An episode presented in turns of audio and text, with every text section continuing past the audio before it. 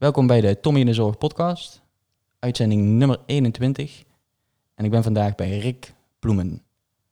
Rick werkt in de kinderopvang en hij noemt zichzelf ook Rick in de kinderopvang. Jullie kennen hem wellicht al via internet, LinkedIn of andere social media kanalen. En ehm, wat ook nog wel leuk is, Rick is natuurlijk een man. En hij werkt in de kinderopvang. Dus ik vind het een hele mooie combinatie. Want je hoort het niet zo vaak.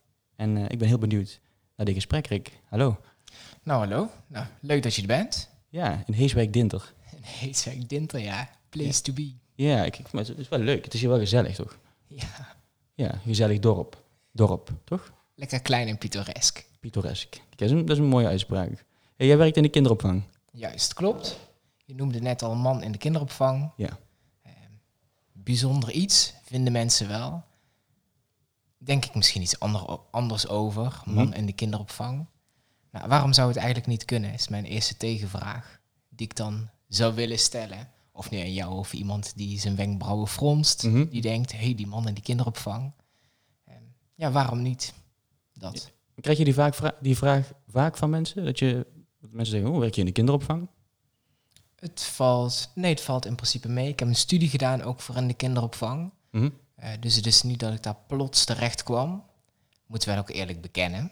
Hm. Ik in de kinderopvang nooit gedacht. Nee? Nee, dat was niet zo de route die ik zou gaan, eh, die ik zou gaan belopen. Ik zou in eerste instantie, mijn hart ligt ook nog wel gedeeltelijk binnen het onderwijs. Ik zou eh, leerkracht worden in het basisonderwijs, daar zou ik voor gaan. Mhm. De pabo dan? De PABO zou ik inderdaad doen. Mhm. Die werd ten zeerste afgeraden in het zuiden waar ik vandaan kom. Er was een overschot aan leerkrachten. Mhm. Nou, nu kunnen we achter de oren krabben, want eh, het is tekort aan leerkrachten. En toen ben ik verder gaan zoeken, want ik wilde graag een, eh, een bijdrage doen. Mhm. Een bijdrage aan ontwikkeling van mens en van kind. En toen kwam ik uit bij de opleiding pedagogisch management. Niet wetende wat het exact zou zijn, de kinderopvang. Mhm. Eh, maar daar heb ik wel ken- kennis mee gemaakt binnen, eh, binnen mijn eerste stageperiode. En ja, er gebeurden ook wel maffe dingen. En maar, maar even terug, wat wilde jij worden dan? Toen je, zeg maar, jonge Rick, wat wilde jij worden als je zeg maar groot bent? Oh, wat ik later wilde worden als ik groot ben, Ja, zeg ja. ik altijd, ja, ik wil voor de klas gaan staan. Oh, dat heb je wel altijd al gezegd. Ja, ik heb altijd gezegd, ik wil voor de klas gaan staan. Ik wil eh, bijdrage kunnen leveren. Mhm. Kinderen kunnen helpen dan, even heel eenvoudig gezegd. Mhm. Liep Ja. allemaal iets anders. Maar wel goed toch? Wel goed, inderdaad. Hey, ik heb één vraag die ik altijd stel aan de mensen die ik spreek. Misschien heb je dat al gehoord. En eh, dat is de vraag, wat betekent zorg voor jou? Wat betekent zo voor mij? Ik denk dat ik hem net ook al deels een beetje heb verklapt, wat zo voor mij betekent. Ehm zo betekent voor mij iets voor de ander kunnen doen, Mhm. eh, zinvol willen zijn en betekenen voor de ander. En dan vind ik het belangrijk de ander ook echt gewoon kunnen zien. Mhm. Dus dat je open staat. En ik denk als je voor een ander zorgt, je moet ook eerst goed voor jezelf kunnen zorgen. Wil je voor een ander zorgen? Het moet in je zitten. Bijdrage leveren, wat ik ook net zei, aan eh, mensontwikkeling, of in dit geval aan kinderen, Mhm. aan opgroeiende kinderen.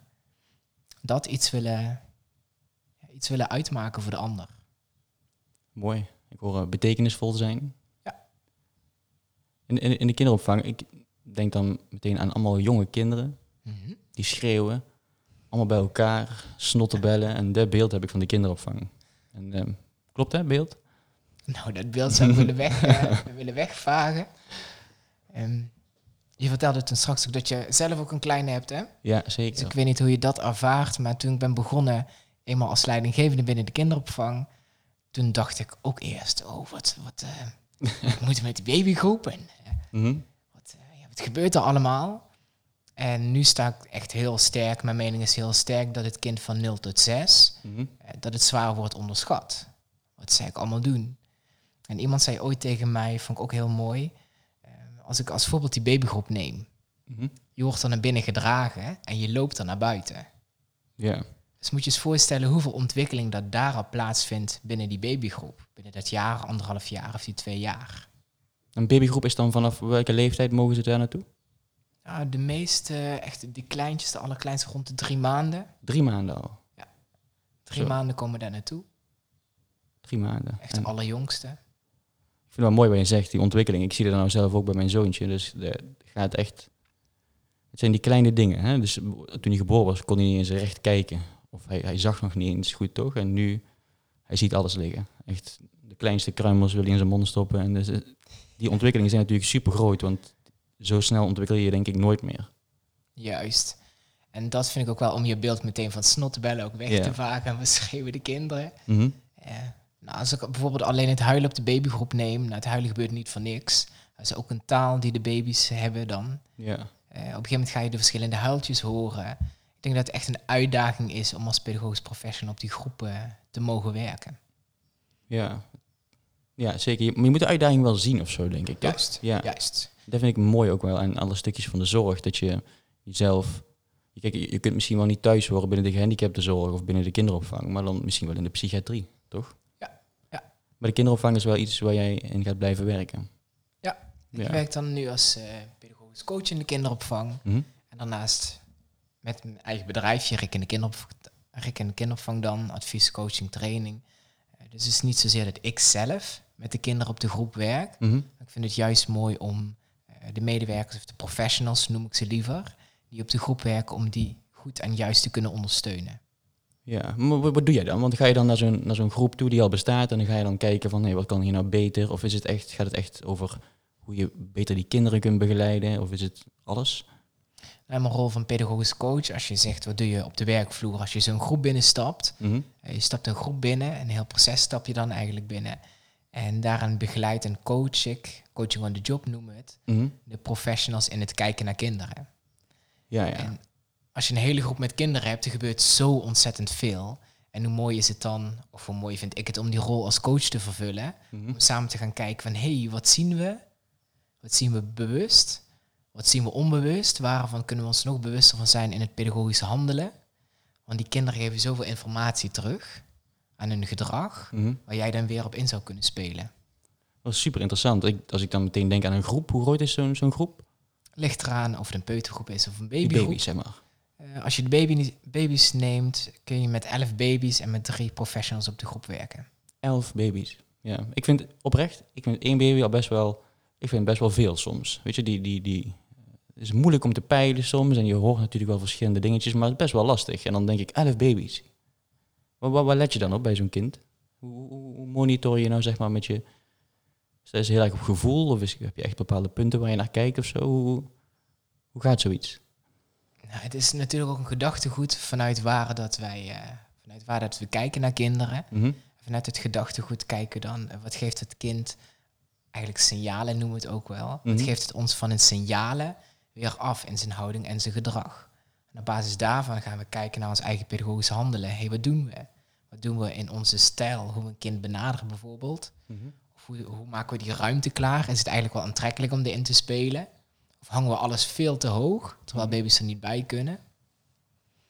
Te hoog met speelgoed of zo? Of, Ja, stel je kan een hele mooie ruimte hebben, maar als je alles heel hoog hangt, ja. waar die peuter net niet bij komt, Maar, Zal- maar dat moet ook soms toch? Ik weet wel, sommige dingen bij ons in huis, daar moet hij nog niet bij kunnen, want dan eet hij het op of zo. juist, je moet het wel afwegen. Maar een heel mooi voorbeeld op een peutergroep, een peuter die echt aan het stieren en het stampen was en heel boos, Mhm. en dan bij jou als pedagogisch professional aan je, ja, aan je broek hangt.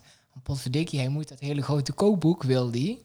Want je hebt een hele mooie kookboek heb je gemaakt en het kookboek staat super hoog. Ja, Die kinderen willen juist thuis vader en moeder imiteren, maar die komen niet bij dat boek. en, Dus dan kun je goed nadenken van, hé, hey, moet ik dat boek wel presenteren? Of moet ik het op kindniveau presenteren? of gewoon buiten het zicht zetten. Of buiten het zicht, ja. Ja. Interessant. Die baby's zijn super interessant, dat vind ik wel. Maar dan nog even terug als man, als man in de kinderopvang. Hoeveel mannen werken er in de kinderopvang? Ik kan niet een exact aantal noemen. Mhm.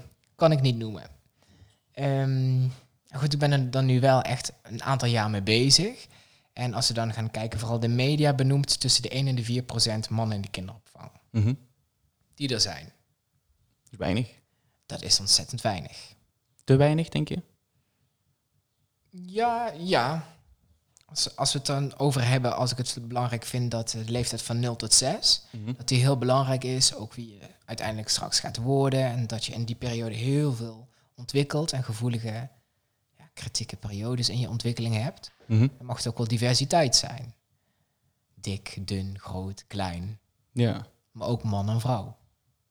Ja, die hebben natuurlijk ook een ander voorbeeld nodig. Want ja, hoe, hoe, hoe zou dat komen dan, dat er zo weinig mannen voor die kinderopvang kiezen? Ja. Ook imago. Want jij zegt, nou die snottenbellen en die volle luiers Mhm. en die schreeuwende kinderen. Mhm, Nou, dus als iemand dat tegen mij zou zeggen, zou ik me ook eerst achter mijn oren krabben. mhm. Of ik dat wel leuk zou vinden. Ja, Ik denk dat het met verschillende factoren te maken heeft. De naam, kinderopvang, mhm. dat is stoer. Dan brengen mannen de kinderen liever naartoe en dan gaan we weer weg of zo, ja. Het is niet echt heel stoer. Ik werk in de kinderopvang. Nee, maar je kunt het ook pedagogisch professional noemen, toch? Ja. Toch? Want dat is, dat is iemand die in de kinderopvang werkt ook. Juist. Ja, dus kinderopvang klinkt ook zo ja, als kinderopvang. Het is een kinderopvang, maar daar werken natuurlijk mensen met heel veel eh, scholing en mensen die er heel veel van weten. Die werken binnen de kinderopvang. Juist. Ja, het is niet zo dat je dan maar gewoon een, eh, maar niks hebt gedaan en daar gewoon bent en een beetje voor die kinderen zorgt, toch? Ik vind, Nee, het is meer dan... Ik zal nooit vergeten dat iemand tegen mij zei... ehm, of ik hoorde het laatst ook van een andere jonge man. Mhm. Van, hey, doe je professioneel oppassen? Oh, Ja. Dat is wel een goeie. Ja, maar het is veel meer dan dat. Ja, de- maar meer. ik snap wel hoe je dat voelt, toch? Van, eh, als, ze mij een verzorger noemen of zo, snap je? Kijk, als die mensen, die oude mensen die ik dan moet helpen, als die mij verzorger noemen, vind ik prima. Of broeder of zo. Maar een tijd terug een keer met mijn oom een gesprekje en dan zei hij, oh, is wel leuk wat jij doet. Een beetje die mensen verzorgen en zo. Ja. Toch? En dat is dan, maar goed, aan de andere kant, ja, ze weten niet beter, toch? Ja. En hoe, hoe, hoe ga je daarmee om dan? Ga je dan wel uitleggen wat je allemaal doet binnen de kinderopvang? Of heb je meer zoiets van, nou, ach, als mensen zeg maar toch een beetje zo doen van, oh, kinderopvang. Een beetje neerbuigend wil ik het niet noemen, maar als de mensen zeg maar totaal niet weten wat het inhoudt. Ah, ligt aan de context. Ik zou de ene keer de vraag terugstellen van... hey, wat denk je dat het is? Mhm. Ben ik wel heel benieuwd hoe dat beeld van de ander is. Of de andere keer eh, zou ik misschien wel met een knipoog met de humor zeggen van... Goh, volgens mij toch wel harder werken dan, eh, dan dat je denkt. Ja, dat is het vaak, hè, met heel veel dingen natuurlijk. Ja, ik vind, eh, kun je wel voorbeelden geven van mannen die in de kinderopvang werken, zeg maar, die, hoe ze daarin terecht zijn gekomen, zeg maar? Want op, jou, op jouw LinkedIn zag ik een foto van een man, die is daarin gaan werken bijvoorbeeld, en die heeft nou een eigen kinderopvang gestart, toch? Juist, juist. Die, die heeft een babygroep ook of zo? Of heeft die echt een kinderopvang voor heel veel groepen? Of hoe moet ik dat zien? Hey, als ik hem nu even voorbeeld, eh, de man die je schetst heeft een eigen, is eigenaar Mhm. van het kinderdagverblijf en van de buitenschoolse opvang. Mhm. Ehm, hij geeft daar leiding op dit moment en is ooit toen begonnen als stagiair. Oké. Dat is wel mooi. Dat is wel mooi, maar ik hoor van de meeste mannen, want ik reis dan door het land rond om interviews ook te houden met mannen in de kinderopvang. Mhm. Heel herkenbaar stuk. Bijna iedereen zegt, nou, dit was niet mijn eerste plan om in de kinderopvang te werken. Of het gebeurde, of daar kwam ik zo terecht, of dit is zo gelopen. Mhm. En een enkeling die zegt van, ja, ik heb ervoor gestudeerd en eh, dit is het beroep wat ik wilde doen. Ik vind het wel mooi hoor, want het is zeg maar, iets wat in de maatschappij niet zo voor de hand liggend is. En dat er toch mensen voor kiezen. En die maken dan ook het verschil voor andere mannen. Want inderdaad, we hebben zoveel vooroordelen al over allerlei dingetjes. Terwijl dat is totaal niet de waarheid. Geldt hetzelfde voor de hele zorg, maar ook zeker voor de kinderopvang dan. Juist. Maar waar ik wel ooit meteen aan denk is dat er bij mannen misschien al meteen een soort van argwaan is of zo. Want je hoort allemaal die ellende in de media. Van dat het weer mis is gegaan met een of andere man die zich heeft vergrepen aan kinderen of zo. Verschrikkelijk vind ik dat. hè. Ik vind het ook Mhm. na dat daar alleen aandacht voor is. En niet voor de mooie dingen, zeg maar.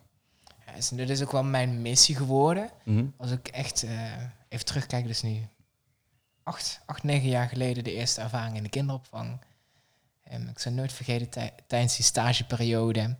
Ik kende een kind al vanuit die peutergroep. Want ik werkte op de peutergroep en de BSO. Mhm. Ik zal nooit vergeten, het kind maakte overstap. En voor zo'n klein hummeltje, zo, je mag naar de grote school. Dus ook de grote BSO. Ja. En eh, het kind vroeg toen van, goh, eh, aangrenzend aan de groepsruimte, toiletjes, van, goh, ik ben klaar, kan iemand mij helpen? Wat doe je dan als jong professional? Ik weet niet wat jij zou doen. ja, helpen. Je zal helpen. Dat was mijn eerste primaire re- reactie. Maar toen werd ik tegengehouden van, hé, hey, eh, doe maar even niet, want dit is het uur dat ouders kunnen komen ophalen. Dus dat is voor mij ook wel een trigger geweest van, hé, hey, wat maakt dat ik me nu zo bijzonder zou moeten voelen of een vreemde eend in de bijt? Mhm. Terwijl jij als vrouw bent professional, ik als man ben professional, dat zou geen verschil moeten uitmaken. Mhm. Nee. Nee. je hebt er allebei voor geleerd. Juist. Maar toch houden die mensen binnen die kinderopvang het dan ook een beetje zelf in stand. Dan zeg maar dat ze zelf al tegen jou zeggen van, oh nee, doe maar even niet, want daar komen de ouders. En dat is echt met alle goede bedoelingen hoor. Ja, tuurlijk, zeker. Dat is het Het is met altijd. alle goede bedoelingen. En ja, ja. ja, Ja. dat is mijn missie uiteindelijk wel geworden van, goh, ik wil mannen in de kinderopvang. Eh, tuurlijk, het heeft een goede bijdrage, diversiteit heeft een goede bijdrage. Ja. Kindontwikkeling, je moet een kind niet eentonig opvoeden of wat dan ook. Maar het is mijn missie geworden om het in een positief daglicht te gaan zetten. Mhm. En niet alleen maar terug te kijken. Tuurlijk, je moet ook terugkijken naar dingen die zijn gebeurd, of het nog goed of minder goed is Mhm. om uiteindelijk vooruit te kunnen gaan. Ja. Maar als we het hebben over het onderwerp mannen in de kinderopvang, moet je ook vooruit durven gaan. En niet alleen maar angstvallig terugkijken. Ja, of alles in willen dekken met die verklaringen omtrent gedrag en allerlei andere dingetjes om maar te controleren of iemand niet. Ik denk dat, dat je er altijd wel blijft houden. Je hebt altijd gekke mensen natuurlijk. Ja, ja. Ja, en die heb je ook tussen de vrouwen. Ook, absoluut. Maar er is toch iets in ons brein wat zegt van vrouwen die zorgen voor kinderen en eh, die zijn zorgzaam. En die kunnen goed koken bijvoorbeeld. Mhm. Ja. Ja. Ook even heel stereotyp. En als man dan moet je huizen kunnen bouwen, ja, onder de auto liggen sleutelen. is tegenwoordig wel anders toch? Ja, als je naar mij vraagt, is het tegenwoordig wel anders. Ik zag eh, ook op jouw website iets over ehm, gender. Gender, niet genderneutraal volgens mij. Genderdiversiteit. Genderdiversiteit. Wat houdt dat precies in? Genderdiversiteit, als je mij vraagt genderneutraal opvoeden, kan dat dan? Mhm. Want ja, Rick, je houdt je bezig met man en vrouw in de kinderopvang en eh, het moet er allemaal zijn. Mhm. Dus laten we het gewoon maar uitpoetsen. We doen gewoon genderneutraal. Als je mij vraagt, eh, bestaat dat niet. We kunnen het niet allemaal neutraliseren of wegwerken. Mhm. Je kan je wel genderbewust van zijn. Mhm. Dus ik noem altijd mijn ABC'tje. Als ik ergens spreek, of eh, ik neem altijd mijn ABC'tje mee. Mhm. En de A staat voor anders denken, de B voor bewustwording. En de C, nou, je kan wel anders durven denken en je er bewust van zijn. Maar C stapt dan ook eens uit je comfortzone Mhm. en gaat dan ook eens doen. Dus ik nodig mensen altijd uit van, hey, wees je bewust. Maar ga het daadwerkelijk in de praktijk doen. Weet wat stereotypie, eh, stereotyperend jongens is. Weet wat stereotyperend meisjes is. En kijk dan, kijk dan eens even met een neutrale blik naar het ene kind. Maakt niet uit of het een jongetje of meisje is. Mhm. Wat zie je dan? Wat wil het kind? Wat ervaart het kind mogelijk? Wat voelt of wat denkt het? Denk je dat, denk je dat ehm, ouders al heel snel zeg maar, een kind te sturen op dat gebied? Van, ehm, ik heb dan een jongen en dat ik dan zeg maar, eigenlijk al verwachtingen heb van, oh, jij gaat tractor rijden. Dus ik ga een tractor kopen voor jou en je krijgt Action Man en geen Barbie of zo. Onbewust, ik weet niet waar het zit, Mhm. onbewust is er waarschijnlijk iets in ons brein eh, wat het koppelt Ja. aan die stereotypering. Want het, we zien het zoveel op straat, op school, op het werk. We zien het zoveel dat we het aannemen. En ik ben er nu al jarenlang mee bezig. En wat gebeurde me? Het is nu een jaar of anderhalf jaar geleden met het vliegtuig op vakantie. Mhm. toen het nog kon. Hm. En ik loop het trappetje op en je kijkt zo het raampje van de, bij de piloot naar binnen. Dus ik draai me om en ik zeg, hey yo, die piloot is een vrouw. En toen Mhm. dacht ik, oh, wat maakt nou, wat triggert dat ik me omdraai om te zeggen dat die piloot een vrouw is. Dat is gek. Of gek, dat is anders. Ja, eigenlijk zou het gewoon prima neutraal moeten zijn, maar het valt mij wel op, ik registreer het. Mhm. Ja, omdat het anders is dan normaal. Ja. Maar zouden we dan zeg maar meer onze kinderen met onze zoontjes dan met Barbies moeten laten spelen en onze dochters dan met Action Man? Of, of gaat het daar niet om? Gaat het meer om het feit dat die kind mag doen wat hij wil? En dat hij niet zeg maar al een beetje in een hokje ehm, ja, wordt geplaatst of zo door ouders of mensen om hem heen. Een kind mag doen wat hij wil. Ja. Ik liep laatst door de prenatal en Mhm. is alles van de jongensafdeling is eh, of bruin of blauw. Mhm. Er staat er stoer en cool op. En alles bij de meisjes is dan roze en lief en zacht. Of stel, stel dat we nu badschuim gaan kopen samen. Mhm. Ook zo'n leuk voorbeeld wat ik altijd noem. En je gaat kijken wat de kleuren zijn qua badschuimartikelen die je haalt. Nou, voor ons zou het eerder zwart zijn, of groen of blauw. Mhm. Terwijl het voor de vrouwen eerder roze of oranje of paars zou zijn. Ja. Dus ik denk dat we onbewust ook al worden gestuurd. Ja, en dat, moeten, we, moeten we daar een pan af? Want er, zit- er is er gewoon wel echt een gigantisch verschil tussen mannen en vrouwen, toch? En, maar is het meer een stukje eigen keuze wat je dan hebt? Ik denk dat we gewoon naar het kind moeten blijven kijken. Ja. De situatie, die komt echt nog genoeg voor. Je kent Disney. Je kent Frozen en Elsa. Ja. Nou, Disney heeft altijd, als je naar mij vraagt, heeft gewoon invloed op die kindontwikkeling. Ja, tuurlijk. Iedereen kent de Disney-films en eh, je wordt er groot mee. Maar nu zijn er dus ook heel veel jongetjes die staartjes willen. Of die die blauwe Elsa-jurk aan willen. Mhm.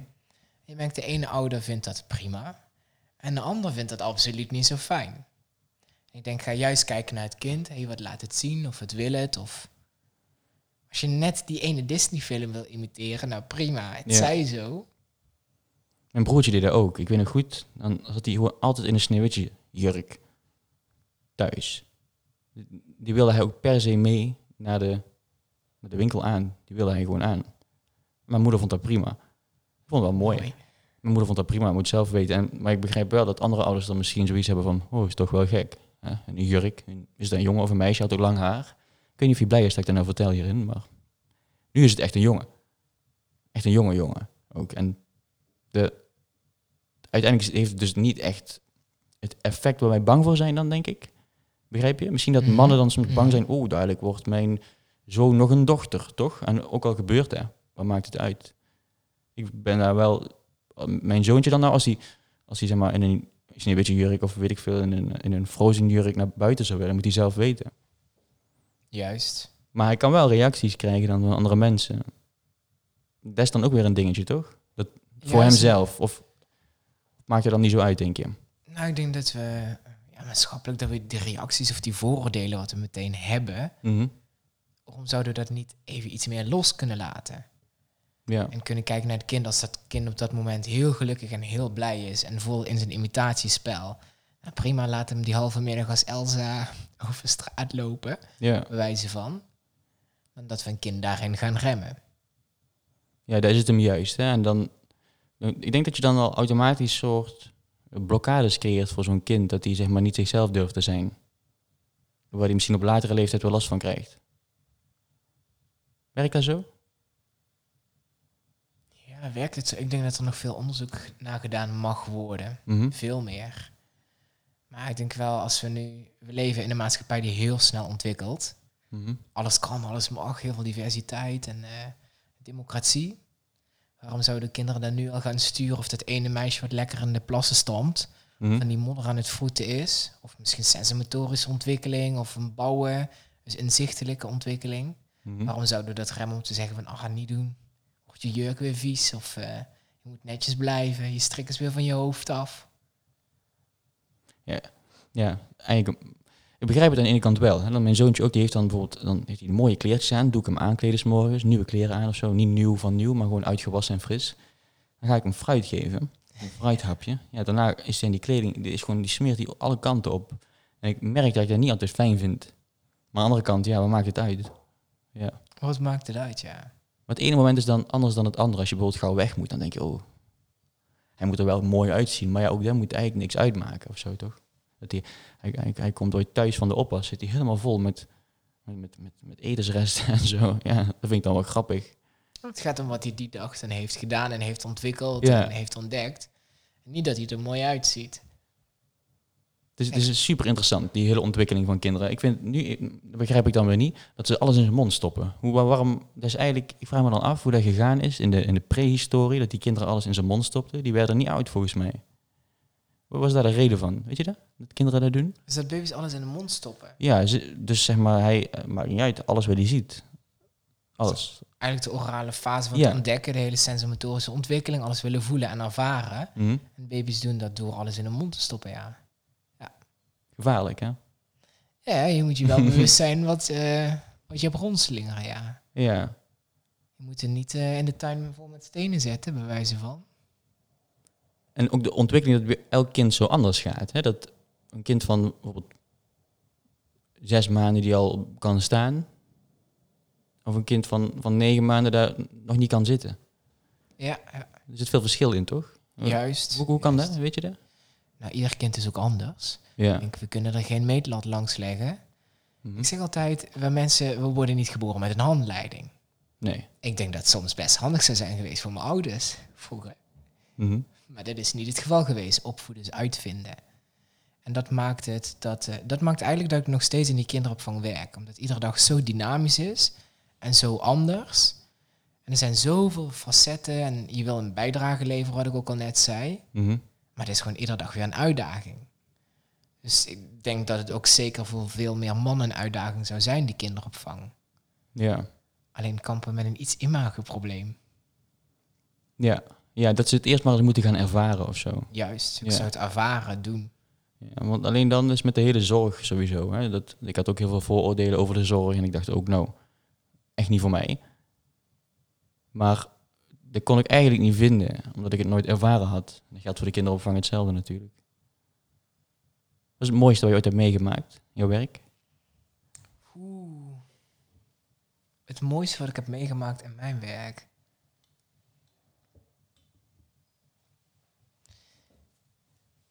Het is eigenlijk erg dat ik er zo lang over moet nadenken. Ik denk wat ik mooi vind als, ehm, of nu als pedagogisch coach of eerder als leidinggevende, of als ik dan vanuit mijn eigen bedrijf locaties kom, Mhm. het idee of het gevoel dat je iets hebt bij kunnen dragen. En dat doe ik dan nu vanuit mijn positie. eh, doe ik dat niet direct, maar indirect. Door, ja, de, de plopt een situatie naar binnen. Vond ik een hele mooie situatie. Er was een kind dat had iets gemaakt voor, voor een ouder. Maar de ouder was al overleden. Mhm. Maar hij liet dat aan mij, kon hij dat vertellen en eh, liet hij dat zien. En daar reageerde de professional toen op. En toen dacht ik, oh ja, oh ja, dus dat kind. Ik kom op zoveel locaties, ik kan er niet van ieder kind of eh, Mhm. locatie onthouden. En toen ontstond er zo een mooie dialoog. Ik zou bijna straks een kippenvel kunnen krijgen. Ontstond er zo'n mooi dialoog tussen de pedagogisch professional en dat kind.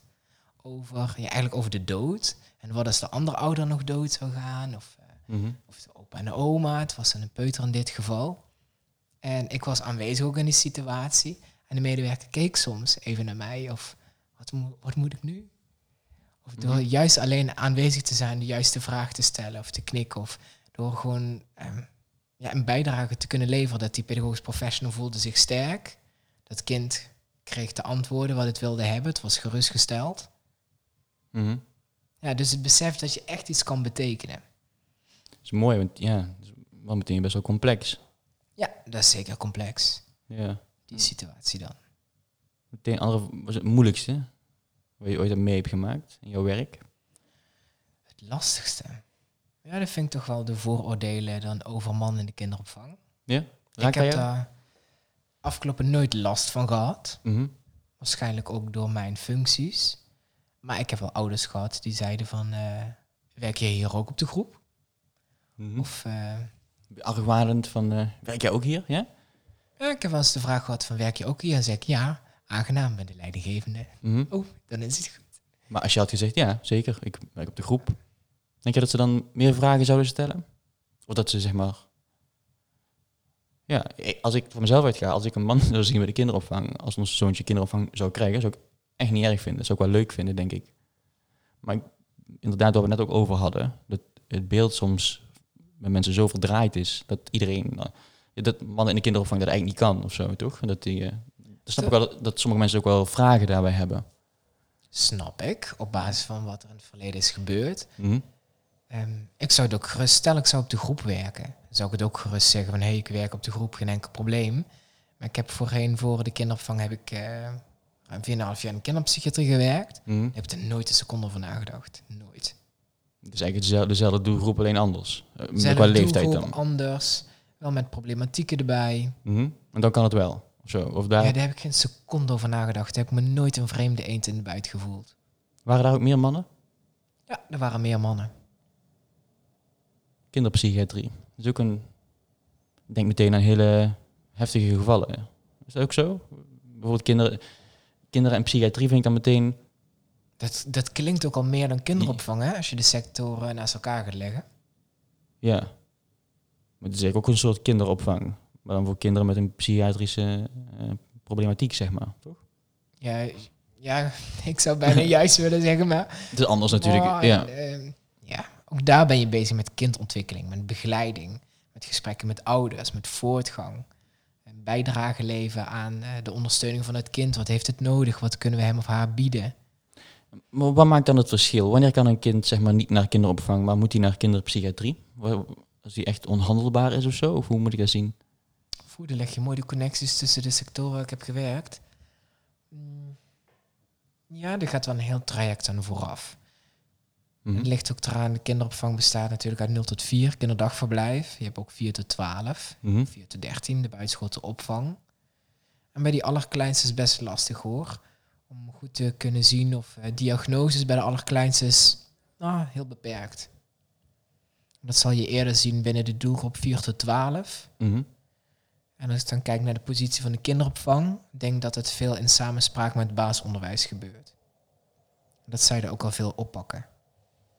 Maar, maar bijvoorbeeld, als je eh, een kind op de kinderopvang hebt, en die heeft al wel, hè, die heeft gewoon eh, al wat probleempjes, maar ga, ga, je, ga je daar dan ook echt, zeg maar, echt signaleren en ga je dan ook daarmee met ouders in gesprek als het bijvoorbeeld niet meer kan? Of als ouders zelf aangeven van nou, het kan echt niet meer, omdat een kind, ik weet niet wat ze allemaal kunnen hebben, maar bijvoorbeeld alles kort en klein slaat of juist helemaal niet spreekt met andere mensen.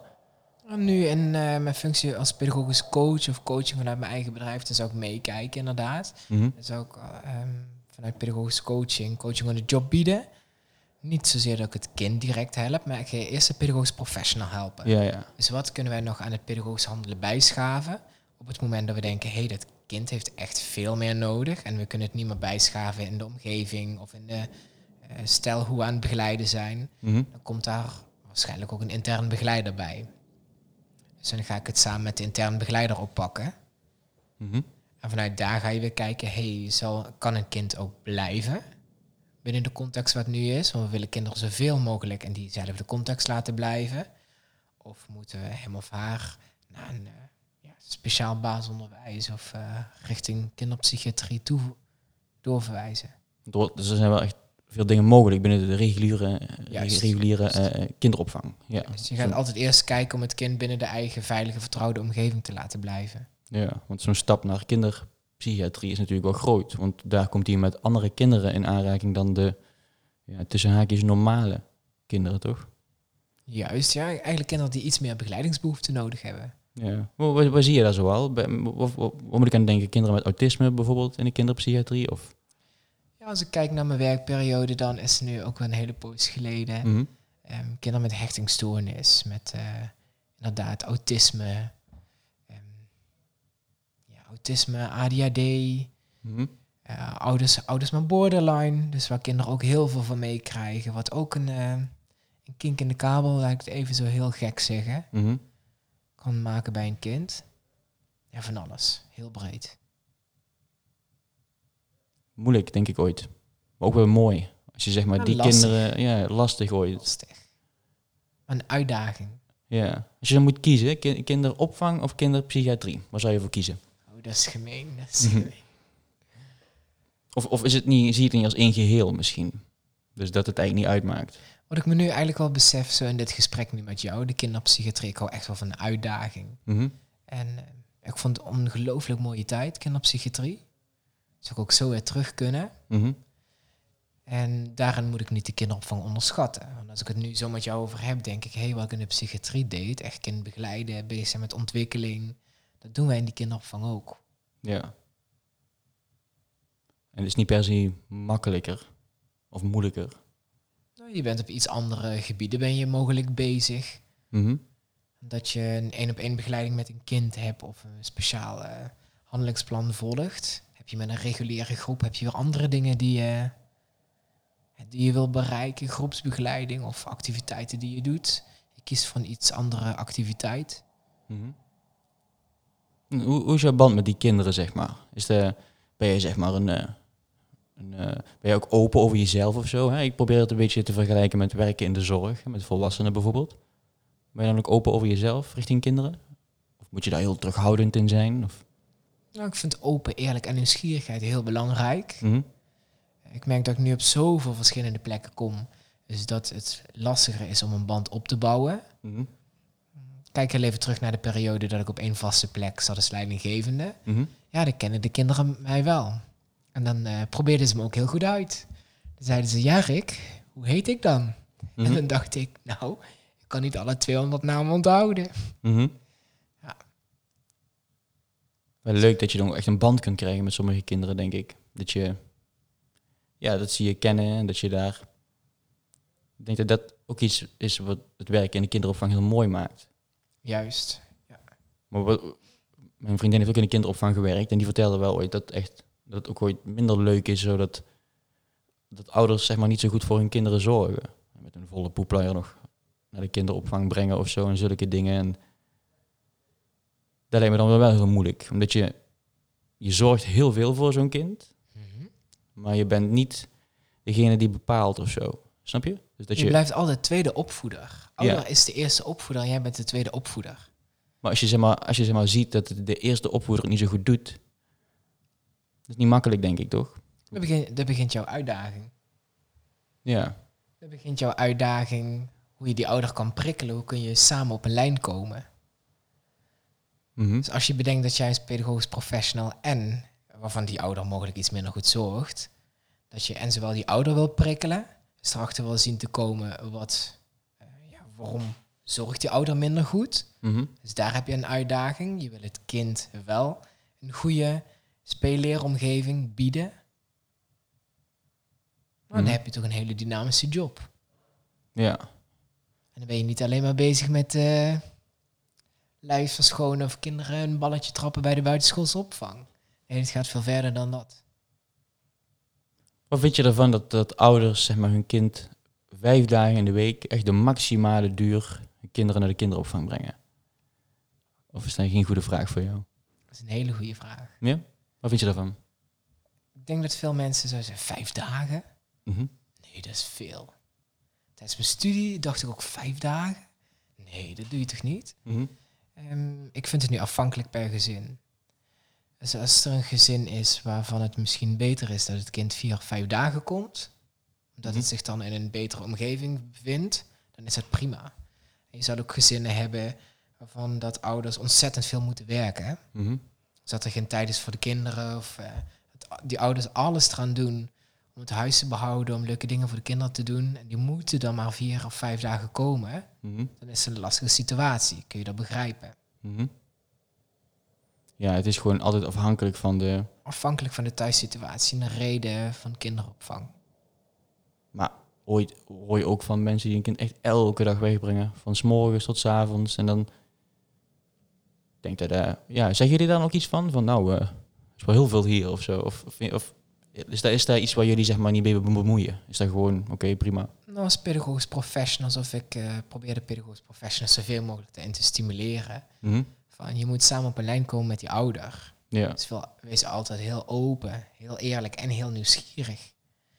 Natuurlijk, natuurlijk mag je ook vragen van, goh, ik zie dat je er altijd stipt om, eh, om kwart over zeven staat, 's ochtends. En Mhm. je komt stipt om eh, half zeven, kom je weer halen. Van, hoe, wat doe je voor werk? Of eh, Ja, ja. gaan ze in gesprek. Maar het moet wel natuurlijk in belang van het kind zijn. Niet nieuwsgierig, hé, wat doe je voor werk? En waarom ben je zo lang weg? Ja. Ik denk als je goed doorvraagt dat mensen altijd wel een reden hebben of zo. Ja. En je kunt daar denk ik niet over oordelen. Ik merk wel aan mezelf dat ik dan misschien al snel oordeel van... oh, je kind vijf dagen in de week naar een kinderopvang brengen vind ik te veel. Dat heeft te maken met dat ik dat zelf niet zou willen. Maar ik kan natuurlijk nooit invullen voor een ander waarom die dat doet.